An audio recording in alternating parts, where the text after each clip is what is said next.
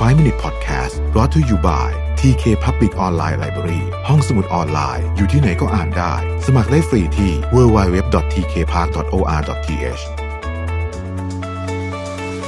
สวัสดีครับ 5 minutes podcast นะครับ คุณอยู่กับรบินทานุสาหะครับ เรามาต่อกันที่หนังสือเล่มเดิมนะครับ วันนี้จะเล่า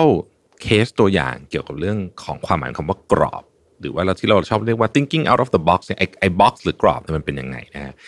ผมชอบ 3 ตัวอย่างนี้มากเลยเพราะมันอธิบายคำนี้ได้อย่างครบถ้วนสมบูรณ์จริงๆนะครับ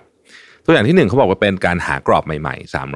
365 วันต่อปีนะฮะเล่าเรื่องของเซธโกลเด้นนะครับตื่นเช้าขึ้นมาก็เขาก็จะชงชาหนึ่งถ้วย แล้วก็นั่งลงที่โต๊ะทำงานนะครับ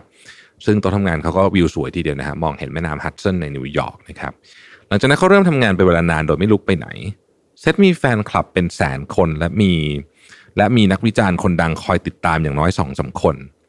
ซึ่งทุกคนเห็นตรงกันเกี่ยวกับสิ่งที่เขาทำว่าเขาขยันสร้างผลงานมากนะครับเอ่อดังที่เขาพูดเองว่าเขาอ่านค้นคว้าและเขียนเฉลี่ยวันละ 15 ชั่วโมงนะครับเซตกอร์ดนก็เป็นนักเขียนคนหนึ่งที่ผมเชื่อว่าหลายท่านได้มีโอกาสอ่านหนังสือ เขาโพสต์บทความในบล็อกทุกวันโดยไม่มีข้อยกเว้นเลยนะครับ ข้อหนังสืออย่างน้อยปีละหนึ่งครั้ง บางปีก็สองสาครั้ง โดยบางครั้งออกทีละหลายเล่มด้วยนะฮะคริสผู้เขียนหนังสือเล่มนี้เนี่ยบอกว่ามีวันหนึ่งเขาได้รับพัสดุเป็นเป็นกล่องใหญ่ๆเนี่ยบรรจุสิ่งที่เซธเรียกว่าคลังขนาดยักษ์ มันคือบทความของเขาในช่วงหลายปีที่ผ่านมา มีความหนา 700 หน้า มีความยาวประมาณ 275,000 ตัวอักษร นอกจากงานเขียนเซตยังเปิดตัวธุรกิจใหม่ๆเป็นประจำและมักชวนนักศึกษามาฝึกงานอยู่บ่อยๆ พวกเขาจะได้เป็นส่วนหนึ่งของโครงการของเซธพร้อมทั้งได้พัฒนาทักษะการเป็นผู้ประกอบการ เซตทำทั้งหมดนี้โดยมีเวลานอนวันละ 2-3 ชั่วโมงทุกคืนนะครับซึ่งต้องบอกว่าโครงการของเซตไม่ได้ประสบความสำเร็จเสมอไปนะฮะเขามีของที่ล้มเหลวเยอะแยะจะว่าไปเขา บอกเองว่าคนล้มเหลวเยอะกว่าด้วยซ้ำนะเขาเคยประดิษฐ์ตู้ปลากับเตาผิงแบบอัดวิดีโอได้เป็นครั้งแรกของโลกแต่มันขายไม่ออกนะครับ อะไรอย่างนี้เป็นต้นเนี่ยนะครับเซตบอกว่าถ้าผมล้มเหลวมากกว่าคุณก็ถือว่าผมชนะพูดง่ายก็คือจงลองไปเรื่อยๆ ถ้าคุณลองไปเรื่อยๆ ไม่ช้าก็เร็วคุณจะประสบความสำเร็จ คนแพ้คือคนที่ไม่ล้มเหลวเลย หรือว่าคนที่ล้มอย่างแรงจนไม่สามารถลุกขึ้นมาได้อีกนะฮะกรณีที่ 2 สร้างกรอบใหม่ๆ วันละหลาย ๆ ครั้งนะครับ ในบรุกลินมีอาคารแห่งหนึ่ง ซึ่งดูหน้าตาคล้ายๆ กับโรงงานอุตสาหกรรมแบบเก่าๆนะฮะแล้วก็ทุกอย่างก็จะดูแบบโบราณนิดหนึ่งนะฮะลิฟต์ก็จะมีเสียงแบบเอสอาร์ตหน่อยนะฮะเป็นที่ทำงานของทีน่ารอนไอเซนเบิร์กนะครับหรือที่บรรดาแฟนคลับและผู้ติดตามรู้จักในนาม Swiss Miss นะฮะผู้เขียนเนี่ยบอกว่าพบกับทีน่าครั้งแรกเนี่ยตอนไปสัมมนานะครับแล้วก็เธอก็ชวน ผู้เขียนในคริสเนี่ยมาที่ออฟฟิศเนี่ยที่เล่าให้ฟังเนี่ยนะครับในบรุกลินนะฮะเออทีน่าเนี่ยโพสต์บทความสั้นๆ ในเว็บไซต์แทบทุกวันอย่างน้อยวันละ 5 ครั้งห้าครั้งนะครับ หลายบทความเล่าถึงการออกแบบใหม่ๆ จากทั่วโลกที่บรรดาแฟนคลับส่งมาให้ ทีน่าโด่งดังในฐานะผู้คัดสรรเนื้อหาต่างๆ มาเล่าสู่กันฟังในโลกออนไลน์ ในพื้นที่ห้องทำงานของทีน่ามีลังใส่สติกเกอร์รอยสักวางอยู่เต็มไปหมดนะครับทุกคนต่างช่วยกันหยิบสติกเกอร์รอยสัก ใส่ซองตามคำสั่งซื้อตลอดทั้งวัน ในแต่ละเดือนจะมีวันศุกร์หนึ่งที่ทีน่าจัดงานรวมพล ซึ่งได้ความนิยมมากนะฮะชื่อว่ายามเช้าแห่งการสร้างสรรค์ โดยเชิญศิลปินหรือบุคคลที่น่าสนใจมาบรรยาย มีคนสนใจเข้าร่วมงานนี้เป็นจำนวนมากเสมอ หลังจากประสบความสำเร็จที่นิวยอร์กงานนี้ก็ขยายไปยังซูริกนะฮะต่อด้วยลอสแองเจลิสนะครับแล้วก็ไปอีก 50 แห่งทั่วโลกนะฮะมีผู้บรรยายร่วมร้อยคนมีผู้ฟังนับหมื่น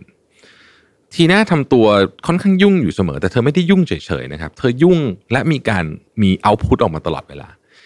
output ที่ออกมาเป็นแรงกระตุ้นที่ดี และเป็นความปรารถนาที่จะสร้างผลลัพธ์ด้วยนะฮะนี่คือสิ่งที่ผู้เขียนพยายามจะบอกนะครับ ผู้เขียนมักจะบอกว่า อย่ายุ่งเฉยๆแต่ต้องยุ่งแบบมีผลลัพธ์ด้วยนะครับ ธุรกิจจำนวนมากของทีน่าเริ่มต้นจากการเป็นงานเสริมสติกเกอร์รอยสักก็เป็นอันหนึ่งที่ขายดีมากๆ สติกเกอร์นี่เกิดขึ้นตอนที่เอลล่าลูกสาวของทีน่าเนี่ยซื้อสติกเกอร์รอยสัก ชุดหนึ่งมาจากบริษัทอื่น เธอบอกว่ามันไม่สวยเลย เธอก็เลยออกแบบมันซะเองเลยนะครับ ตอนนี้ก็กลายเป็นสินค้าขายดีนะครับ เธอบอกว่าเธอทุ่มเทเวลาให้กับโครงการที่เธอทำแบบเต็มที่ แล้วก็เธอรู้สึกว่าทุกครั้งที่เธอทำแบบนี้เนี่ย เธอมีชีวิตหรือว่ามีมีพลังของชีวิตเพิ่มขึ้นอีกนิดหนึ่งเสมอนะฮะกรณีที่3เนี่ยเข้าไปอยู่ในกรอบกำหนดโครงการให้คิดสร้างสรรค์นะ เป็นมุมที่น่าสนใจนะครับ เป็นเคสของอลิสปลาห้านะฮะอาศัยอยู่ที่แคลิฟอร์เนียตอนใต้ เธอชอบสร้างผลงานอยู่ตลอดเวลา ทุกวันเธอจะทำศิลปะและแบ่งปันให้โลกรู้ผ่านเว็บไซต์และ newsletter นะครับมันเป็นมากกว่างานเขียนนะฮะ มันเป็นการนำเสนอตั้งแต่วาดรูประบายสีเย็บผ้าถักไหมพรมงานฝีมือทุกประเภท เอลิสมุ่งที่จะสร้างสรรค์บทความรูปภาพและโครงการใหม่ๆ ซึ่งผุดคิดเธอคิดได้ตลอดเวลาจริงๆนะฮะ วันนี้จะมีแสตมป์มาขายนะฮะอีกวันก็เป็นบทเรียนเกี่ยวกับการทำสวน อีกวันก็เป็นบทเรียนเกี่ยวกับการทำหมวกไหมพรมต่างๆ เป็นต้น เธอโพสต์ไอเดียการทำสมุดภาพแบบต่างๆ มากกว่า 60 แบบให้คนได้ชม บางวันเธอก็โพสต์เรื่องของการระบายสีนะครับ เธอไม่เคยใช้แม่แบบสำเร็จรูปเลย ทุกอย่างมีการทำใหม่ขึ้นมาทั้งหมด เอลิสมีสูตรลับที่ทำให้เธอเป็น creator หรือว่านักสร้างเนี่ยยังไงนะครับ เธอบอกว่าเธอพัฒนาและเติบโต โดยกำหนดโครงการที่จะทำอย่างชัดเจน แล้วแยกมันเป็นส่วนๆ โดยทำโครงการหนึ่งแล้วก็นำรูปแบบเดียวกันนี้ไปใช้กับโครงการอื่นๆ เธอบอกว่าแม้ว่ากระบวนการอาจจะยังเหมือนเดิม แต่สิ่งที่ใช้ไม่จำเป็นต้องเหมือนเดิม เช่น วันหนึ่งอาจจะใช้ดินสอสีวันหนึ่งอาจจะใช้ไหมพรมอีกวันหนึ่งอาจจะใช้ไม้อีกวันหนึ่งอาจจะใช้กระดาษเป็นต้นนะครับตอนอายุ 27เอลิสตั้งเป้าว่าจะทำงานฝีมือ 27 โครงการโดยใช้วัสดุ 27 อย่างนะครับ แล้วก็ เธอก็ทำแบบนี้นะเขามีมีมีมีความคิดที่สร้างสรรค์ผลงานที่ที่เปลี่ยนไปเรื่อยๆแต่กระบวนการยังเหมือนเดิมมันเปลี่ยนวัสดุไปเรื่อยๆมีฤดูใบไม้ร่วงของปีหนึ่งเธออบขนมปังไป 40 ชนิดนะฮะซึ่งมันน่าสนใจมากว่ากระบวนการความคิดสร้างสรรค์อาจจะไม่ใช่การเปลี่ยนกระบวนการตลอดเวลาใช้กระบวนการเดิมก็ได้ แต่เป็นการใส่ส่วนผสมที่แตกต่างกันออกไปนะครับบทเรียนของเอลิสที่อยากจะเล่าให้พวกเราฟังก็คือ ถ้าอยากคิดสร้างสรรค์ ไม่จำเป็นต้องคิดนอกกรอบเสมอ จงสร้างกรอบของคุณแล้วเข้าไปอยู่ในนั้น หมกมุ่นกับมันมากๆ ขอบคุณที่ติดตาม 5 minutes นะครับ สวัสดีครับ 5 minute podcast presented by TK Park